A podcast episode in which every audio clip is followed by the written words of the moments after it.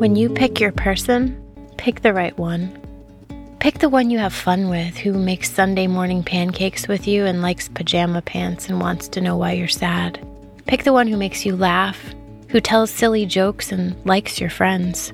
Pick the one who doesn't want you to be anyone else, but somehow still makes you want to be everything else all at the same time. Choose the one who calls you, who answers your phone calls, and who knows how to show you how they feel.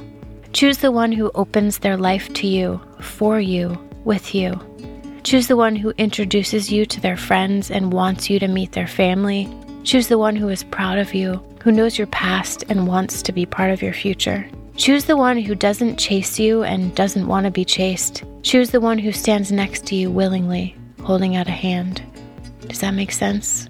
Choose the one who is a partner, a friend, a listener. Choose the one who makes you feel wanted and confident and whole. Love isn't as complicated as we make it, so if you want the best, be the best. If you want to have the perfect person, focus on being the best you for you that you can be.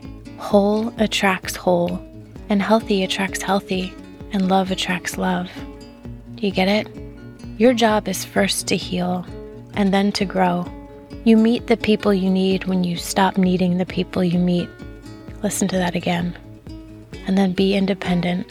Love your own life. And when you meet the person who complements that life, hold on. I am Emma Grace, and this is The Life Letters, a new series dedicated to talking about the things in life that are hardest to talk about.